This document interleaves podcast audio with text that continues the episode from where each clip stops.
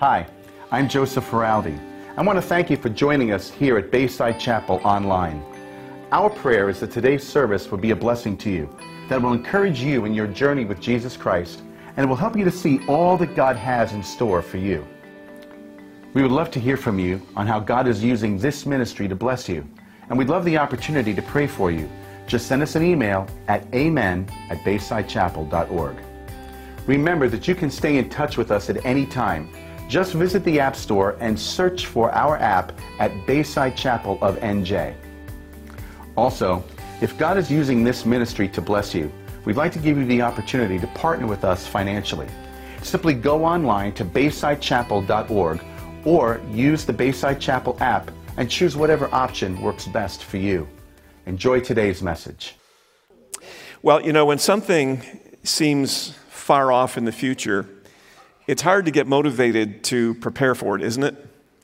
So, for instance, uh, you find yourself saying, ah, there's plenty of time to save for our kids' college education. They're so little. Or you find yourself saying, I have years until I retire. I'll contribute to an IRA one of these years. Or graduation is a couple of years away. I have plenty of time to get my grade point average up. Where there's no sense of urgency, we often become sloppy in our living. You know, it's still the middle of winter. I've got plenty of time to lose weight before swimsuit season. Give me another piece of pizza, will you? I'll get around to breaking that bad habit one of these years. Or, sure, I haven't spoken to my brother in years, but we won't stay mad at each other forever. For us as Christians, it can sound like this One of these days, I really ought to get serious about sharing my faith with my friend at work. Not today, but one of these days. Or one of these days, I really need to get right with the Lord, you know, and overcome that habit that I have. Not right now. I want to have a little more fun first. One of these days, I'll let God have his way. Or one of these days when I'm not so busy, when the kids are maybe a little older and things aren't quite so busy at work, uh, then I'll serve the Lord. I can't do it right now, but I'll get around to it one of these days. You know, the problem with that kind of thinking, of course, is that time has a way of going a lot faster than any of us anticipate, doesn't it? And so the kids grow up before you know it, and they're heading off to college. Retirement comes a lot quicker than you think uh, graduation, swimsuit season. You know, if you don't break the habit now, if you don't reconcile with your brother soon, you may find yourself looking back at a lifetime of regret and missed opportunities. There needs to be an urgency about how we live if we're going to get the most out of life and if we're going to be ready to face life's greatest challenges. That's what Jesus is showing us in the end part of Mark chapter 13 in the section that's known as the Olivet Discourse. It's called the Olivet Discourse because Jesus is delivering this message to four of his apostles as they're sitting together atop the Mount of Olives overlooking the city of Jerusalem below them. And the whole conversation has been spurred on by Jesus' prediction back in verse 2 of this chapter that the temple is about to be destroyed or is going to be destroyed within a generation. That not one stone will be left upon another, prompting them then to ask Jesus, when will these things be and what will be the sign that we should look for? And so, Jesus, in the earlier part of chapter 13, as we saw last week, has been telling them all about the, the sign part. What should we be looking for? And he's told them that, you know, everybody wants to know about the, the sign of the very end, but there are a lot of things that are going to happen before that that you need to be aware of. You need to expect these things so you don't blunder your way through them. And he's told them about how there's going to be people who are uh, false Christs, people who are imposters claiming to be the Christ. Don't be led astray by them. There's going to be catastrophes, wars and rumors of wars, and, and famines and earthquakes in various places. These things have to happen, but that's not yet the end. So don't be alarmed by them. And then there's going to be persecution. Even as the gospel is being proclaimed to the ends of the earth, you can expect that you're going to ex- experience persecution. But don't be anxious about it because I'm going to be with you in the midst of all that. But there is one thing you need to be especially on the lookout for, he told them in the previous part of the chapter, and that is when you see the abomination of desolation standing where it does not belong, when you see the Antichrist standing in the temple courts in Jerusalem uh, demanding to be worshiped, then you know that it's time to get out of town. Don't stick around because really, really bad stuff is about to go down. A time of trouble like the world has never seen before, nor ever will see again. But God will, for the sake of the elect, cut that time short. And so Jesus ended that section by saying, you know, don't go after people who say, I am the Christ. Uh, f- false Christs and false prophets will arise, but don't you chase after them, even if they do signs and miracles to persuade you to follow. They lead the elect astray if possible, but don't you follow them because I've warned you in advance. So now Jesus is ready to give them the when. He's already talked about the what. These are the things you should look for. This is what you should expect.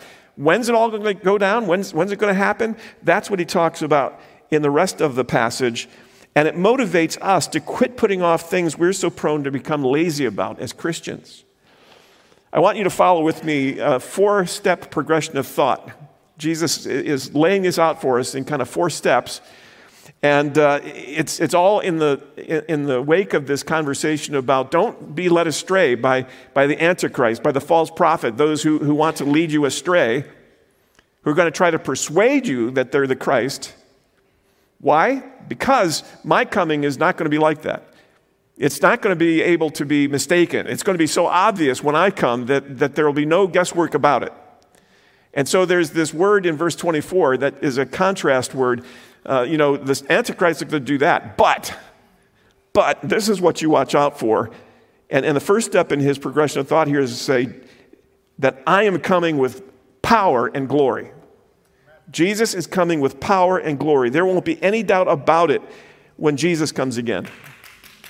The abomination of desolations will appear in the temple the Antichrist. That will be followed by the worst time of trouble the world has ever seen, the Great Tribulation. Jesus has just laid all this out for us earlier in the chapter. God will cut that time short, and then the return of Christ will be accompanied by celestial phenomenon described in verses 24 and 25. And that's where we pick up in chapter 13, where he says, But in those days, in contrast to the, the Antichrist, who has to try to persuade you he's the Christ, but in those days, after the tribulation, the sun will be darkened and the moon will not give its light, and the stars will be falling from heaven, and the powers in the heavens will be shaken.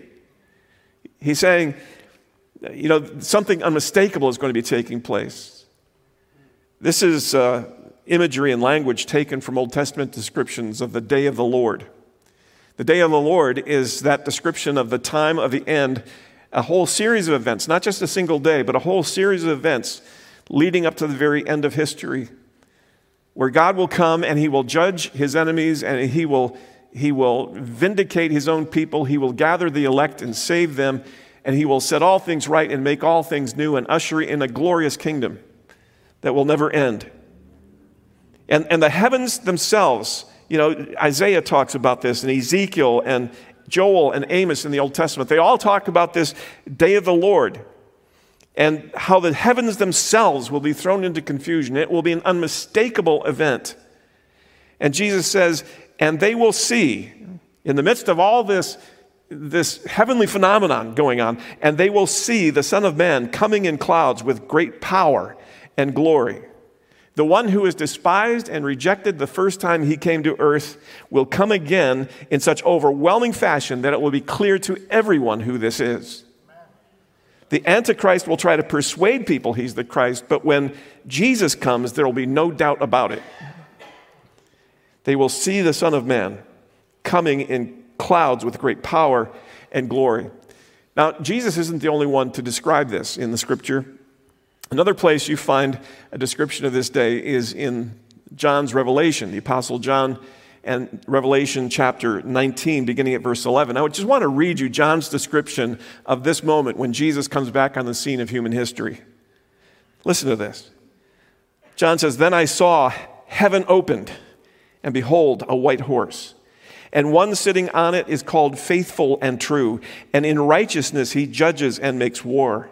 His eyes are like a flame of fire, and on his head are many diadems, and he has a name written that no one knows but himself. He is clothed in a robe dipped in blood, and the name by which he is called is the Word of God.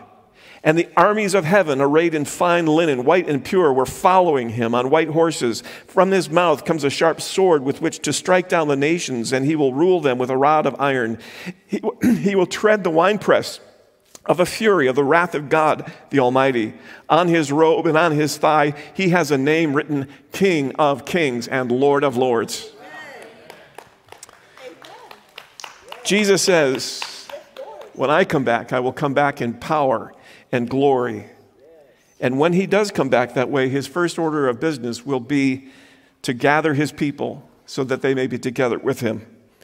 He goes on in verse 27 to say, And he will send his angels and gather his elect from the four winds, from the ends of the earth to the ends of the heavens. Now, this likely includes those who will survive the Great Tribulation, especially those who have come to faith in Christ in those days. But I believe it also has special reference to the nation of Israel. The Apostle Paul in Romans 11 spoke of a day when all Israel will be saved. I believe that this is that day that he's talking about. The Old Testament prophets speak of a day when Israel will be regathered to the Messiah to be judged, restored as a nation, and to be redeemed. When Jesus comes again in power and glory, he will judge the world and rescue and redeem his elect, his chosen ones. And so Jesus says, don't go running after others who claim to be the Christ, even if they make their case by doing supposed signs and miracles. When I come again, it will be in unmistakable fashion after the time of the Great Tribulation. But this need not take you totally by surprise. If you know how to read the times, you will anticipate them. So, this is Jesus' progression of thought. First, he will come again in unmistakable fashion with power and great glory. And then he says, now watch for the signs that the time is drawing near. Watch for the signs that the time is drawing near. He says in verse 28 from the fig tree, learn its lesson. As soon as its branch becomes tender and puts out its leaves, you know that summer is near. Now, unlike other trees in Israel, the fig tree loses its leaves in the winter and buds again and produces leaves in the spring. And so, whenever the stiff, dry winter twig becomes tender, softened due to the rising sap, and leaves begin to come out, then that's a sure sign in Israel that summer is coming. In fact, given the fact that this was Passover season, it probably was April when, when Jesus is giving this address to his disciples, it's very likely that the fig trees right there on the Mount of Olives, right nearby them, are in this exact stage of beginning to bud and produce leaves again. Remember the fig tree that Jesus cursed back in chapter 11, just a few days before this? It was full of leaves but had no fruit yet. Well, that's because it was spring. That's a sure sign that summer is on the way. So Jesus is saying, so when you see these things take place, you know that he is near. Who? The Son of Man. That's the way Jesus refers to himself. When you see these events I'm talking about taking place, you know that I'm near at the very gates. Now, we said last week that all these things that will take place, among them are things that people will mistake as signs of the end, but they're not. Uh, they're just the kinds of things we should expect to happen while the gospel is being preached throughout the world. There will be wars and rumors of wars and persecution and impostors claiming to be the Christ people will think this is the end, but Jesus says this is not yet the end. These are the beginnings of birth pangs. Uh, you know, you could think of it this way that for 2,000 years now, Christians have experienced wars and rumors of wars and earthquakes and, and famines and persecution and imposters claiming to be the Christ. And, and if we look at our crazy times and we think, wow, this is just out of control, I've never seen anything like this, well, it's just our turn. It's just our turn our turn to stand up and represent Christ well in crazy times like the ones that Jesus talks about. He says, Don't be led astray in those times. Don't be alarmed. Don't be anxious. But then he says, right after that, that there is that one thing that when it happens, you take as a sure sign that bad stuff is about to go down. When you see that abomination that causes desolation, the Antichrist standing where he does not belong, namely in the temple, demanding to be worshiped, you get out of town. Don't stick around because the world is about to experience a time of trouble, the likes of which no one will ever see or has ever seen or will ever see again. And when all that starts going down, that's like the sap flowing through the branches of the fig tree, letting you know that a blistering hot summer is on its way. That's when you know that I'm getting ready to come. I'll be standing at the gate of heaven with angel armies ready for battle, awaiting the Father's order to burst back onto the scene of human history, to set all things right and make all things new, to judge the evil and gather the elect for salvation. And he says, Truly, I say to you, this generation will not pass away until all these things take place. Now, you might think that Jesus was saying that that the apostles' generation would, would not pass away until all these things take place. Some interpreters look at this and they say, no, probably what Jesus means here is that the generation that sees these signs will not pass away before Jesus comes again. But it's also important to realize that the disciples, thinking in terms of their own day, have asked a question about when will the, come the destruction of the temple. And remember, we said that the, the destruction of the temple in 70 AD is a foreshadowing of all these other events that will take place in the end of times at the hands of the Antichrist. And what Jesus might be saying here as well is that people who are alive today, namely um, the, the, apostles' generation, will live long enough to see what I'm talking about, this foreshadowing of what is yet to come. You might just live long enough to see the temple desecrated and destroyed.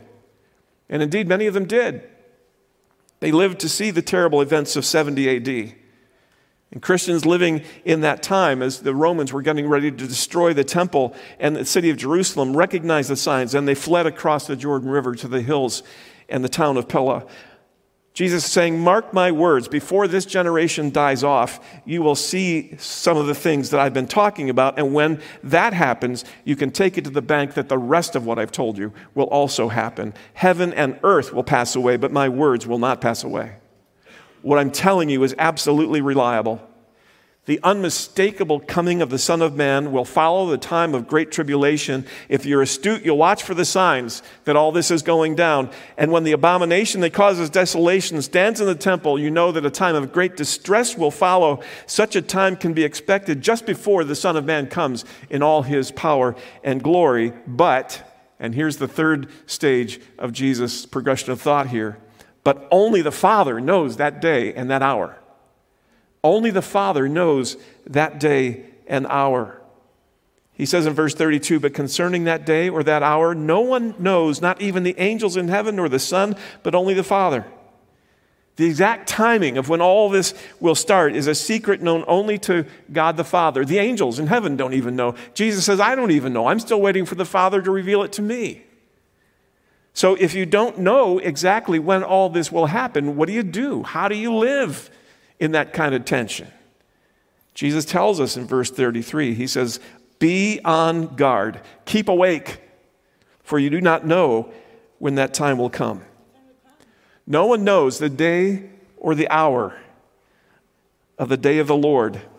You remember, the day of the Lord is not just a single day, but it's, it's all of those events that comprise that, that sequence of events that lead to the end. A whole series of events, which I personally believe begins with the any moment rapture of the church described by Paul in 1 Thessalonians 4, followed by all we've talked about here the appearance of the Antichrist, the, the great tribulation, the coming of Jesus in power and glory to judge the earth and establish his kingdom.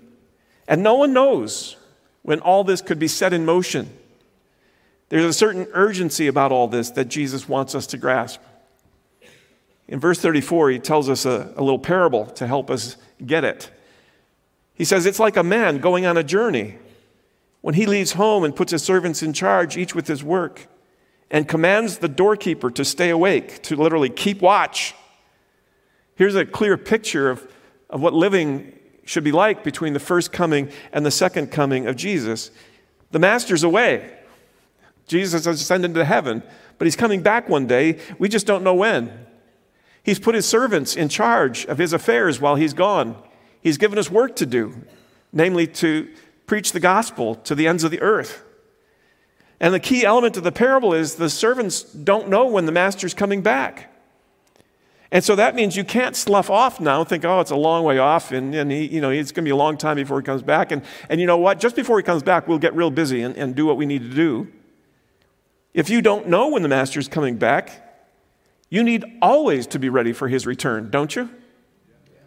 So when Jesus says, be on guard, stay awake, watch, he's not saying, you know, go to all the prophecy conferences you can and read every book you can about trying to get every event in the right order and, and figuring out the time. That's not what it means to watch. What it means to watch is to stay busy about your work, to stay busy about the work that your master gave you to do. Be faithful in the work I've given you to do while I'm away. Live your life in such a way that it doesn't matter when he comes back. Live in such a way that you're always ready for his return, so that whenever he comes back, you'll hear him say, Well done, good and faithful servant. Jesus is coming with power and glory. Watch for the signs that that time is drawing near, but only the Father knows that day and hour. So, and here's the fourth progression, fourth step in the progression of Jesus' thought here, and it really is the bottom line for everything he's saying. So, always be ready. Always be ready. Therefore, he says, verse 35, stay awake, for you do not know when the master of the house will come in the evening or at midnight or when the rooster crows or in the morning these are the four watches of the night, according to the Roman reckoning. And, and especially for the sake of Mark's readers in Rome, he's saying, You don't know if he's coming, you know, like from 6 to 9 in the evening. You don't know if he's coming at midnight, 9 to 12. You don't know if he's coming in the third watch, rooster crows 12 to 3, or the fourth watch of the night, 3 to 6. You have no idea when he's coming. You don't know when it's going to be, so you need to be ready for whatever time he comes, lest he comes suddenly and find you asleep. That's the one thing you don't want to happen. For Jesus to come back in all his power and glory, and you haven't been busy doing his work. You've been asleep on the job. Don't let that happen. Reminds me of when I was in high school, I had a job at a local bread distribution uh, plant. Uh, it was part of the Wholesome Bread Company. And they had like 20 or 30 stores all around the Chicagoland area. And uh, these were stores where the local bread truck deliveries were made out of those stores. And then the, the bread truck drivers would bring back the stale bread that hadn't sold in the grocery stores, and that would be sold in our thrift store. But the way this worked was that the semi trucks would come out of Chicago in the bakery uh, in, in the city, and they would deliver uh, probably two or, or more semi loads of bread in big racks every night be rolled off the, the truck and onto our loading dock. And then it was the loader's job. He was probably the most important person in the whole operation. His job was to greet the trucks when they arrived from the city, take the bread off the trucks, and then take those racks of bread and go around to the delivery trucks, 30 of them, which are parked nose in with their doors open. And on each back door, the driver had put a, a list of his order for that day, what he needed in order to fulfill his, uh, his orders for the grocery stores, the route that he had. And so Leon, our loader, was the guy who was supposed to work through the night and take those racks of bread and go around and fill all the truck orders so that when the truck drivers got in at six or seven in the morning, the, the, trucks were full and ready to go, and the drivers could just go to their stores and fill the grocery store shelves. Now, that's how it was supposed to work. Leon was really good at his job. He was a, he was a good old boy redneck. And he, he wouldn't be upset if I called him that to his face. He would have been proud of that designation. Uh, good old boy redneck. And, and Leon was really good at his job. He was a scrawny little guy, but very strong. And he figured out that it really only took him about two and a half hours or so to, uh, to fill up those trucks. So the bread would come out of the city, usually the last delivery would be about midnight or so, and all that bread be standing on the loading dock. And he figured he had till about 4:30 or so to really get busy and start loading those trucks. And so he would uh, he would go and he'd put his feet up on the boss's desk and lean back sometimes fall asleep. And normally he would get up in time to uh, hurry up and, and work like a madman for two and a half hours, get all those trucks filled, and, and everybody's happy. They, they go off with their full trucks to deliver, to deliver their, their bread to the grocery stores. Every once in a while, instead of sleeping at the boss's desk, Leon was known to go out to his car and sleep, and we figured that there probably was some alcohol involved in that as well. Uh, but Leon had this thing down until one day he didn't wake up in time. In fact, the boss came in six o'clock in the morning and there was Leon sitting at the boss's desk with his feet on the boss's desk, leaning back in the chair. And the boss uh, said, Leon, this can never happen again. If this happens again, you're gone. But it did happen again. And one day we came in, the trucks hadn't been loaded, and Leon was gone. Why? Because the boss came and found him asleep. Jesus is saying, Don't let that happen to you. You need to be busy doing my work. I want you to be engaged in, in the work I've given you to do. When something is a long time in coming, the tendency is to begin behaving as if it's never going to come. And so you lapse into a little laziness, unpreparedness, even slumber. And, and Peter warns about this in 2 Peter chapter 3. He says, you know, there's coming a day in the last days when people are going to scoff and say, Where is this coming he promised? It's never going to happen. So live however you want. Don't worry about it. it, it it's never going to happen. And, and they'll make excuses for living any old way they want.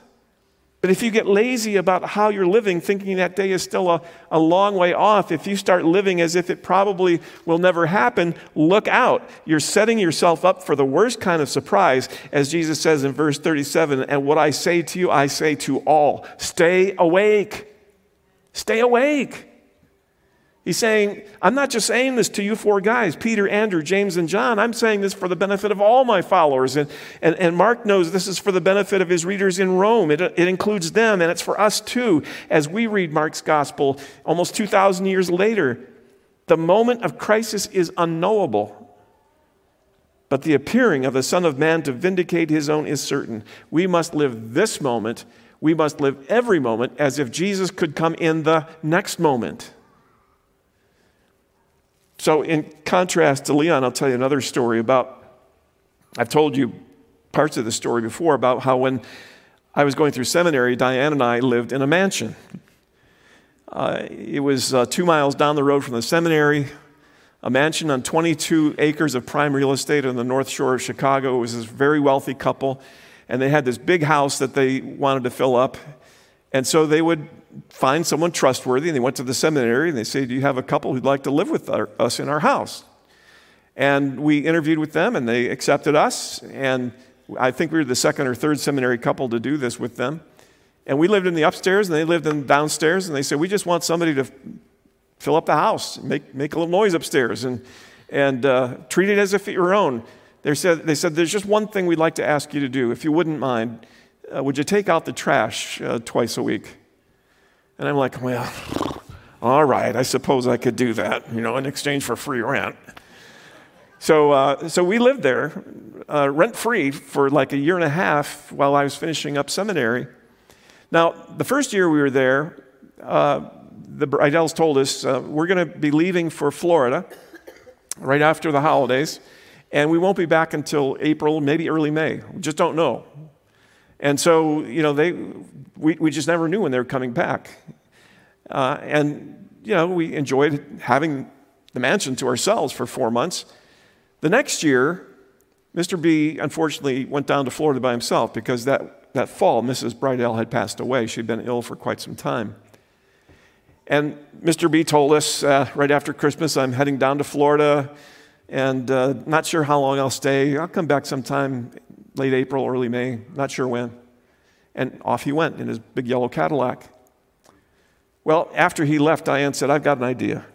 She said, You know, this place is really kind of needing some TLC. Mrs. B's been sick for a while. She hasn't been able to keep it up as well as I'm sure she, she had earlier in her life. And, and, you know, the kitchen floor is just terrible. It's got multiple layers of wax on it. It's, it's got marks from her wheelchair. It's, it's just dirty. And the kitchen cabinets are dirty. And, and, and this carpet here ought to be cleaned. And how about we do all that for him while he's gone?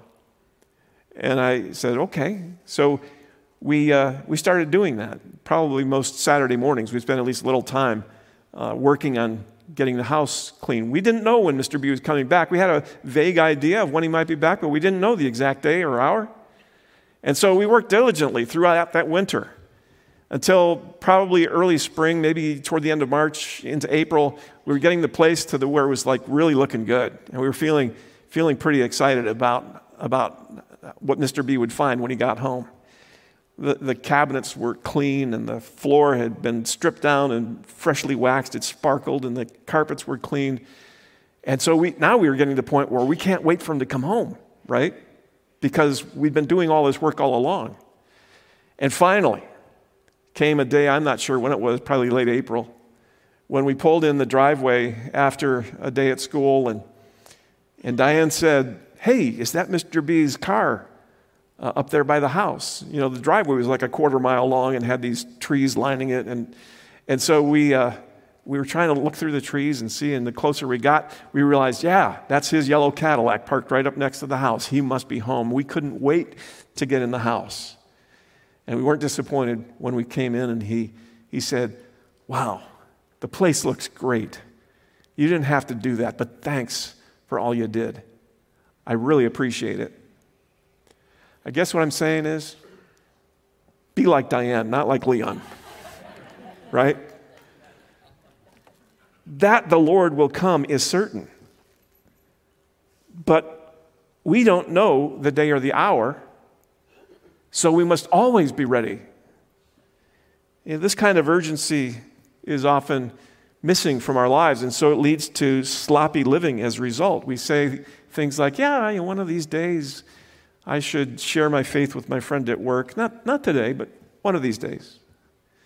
We say, Yeah, one of these days I, I need to get my act together and get right with the Lord, but I want to have a little more fun first. Not today, but one of these days. Yeah, one of these days when things aren't so hectic at work and the kids aren't, aren't requiring so much of my time, I, w- I want to get busy serving the Lord. Not today, but one of these days. One of these days? One of these days? It's later than you think. If he comes suddenly, don't let him find you sleeping. Let's pray. Father, how great it is as believers in Christ to have that day to look forward to.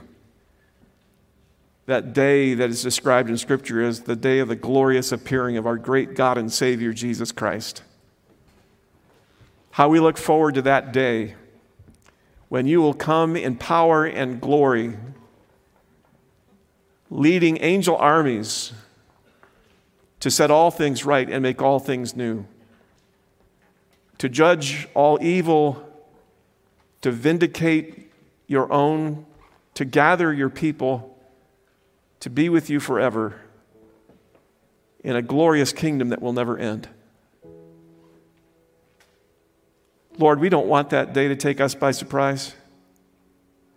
So help us stay awake. Help us to be alert. Help us to always be ready so that that day for us, it won't be a cause of embarrassment or dread, but a day that we can look forward to with great anticipation. A day when we can be confident of hearing the Master say when he returns, Well done, good and faithful servant. May we live with that sense of urgency, that kind of anticipation, so that whether you come in this moment or the next moment, we will be ready so that we can be eager for your return and pray with your people down through the ages. Even so, come, Lord Jesus. Amen. Let's stand together and sing.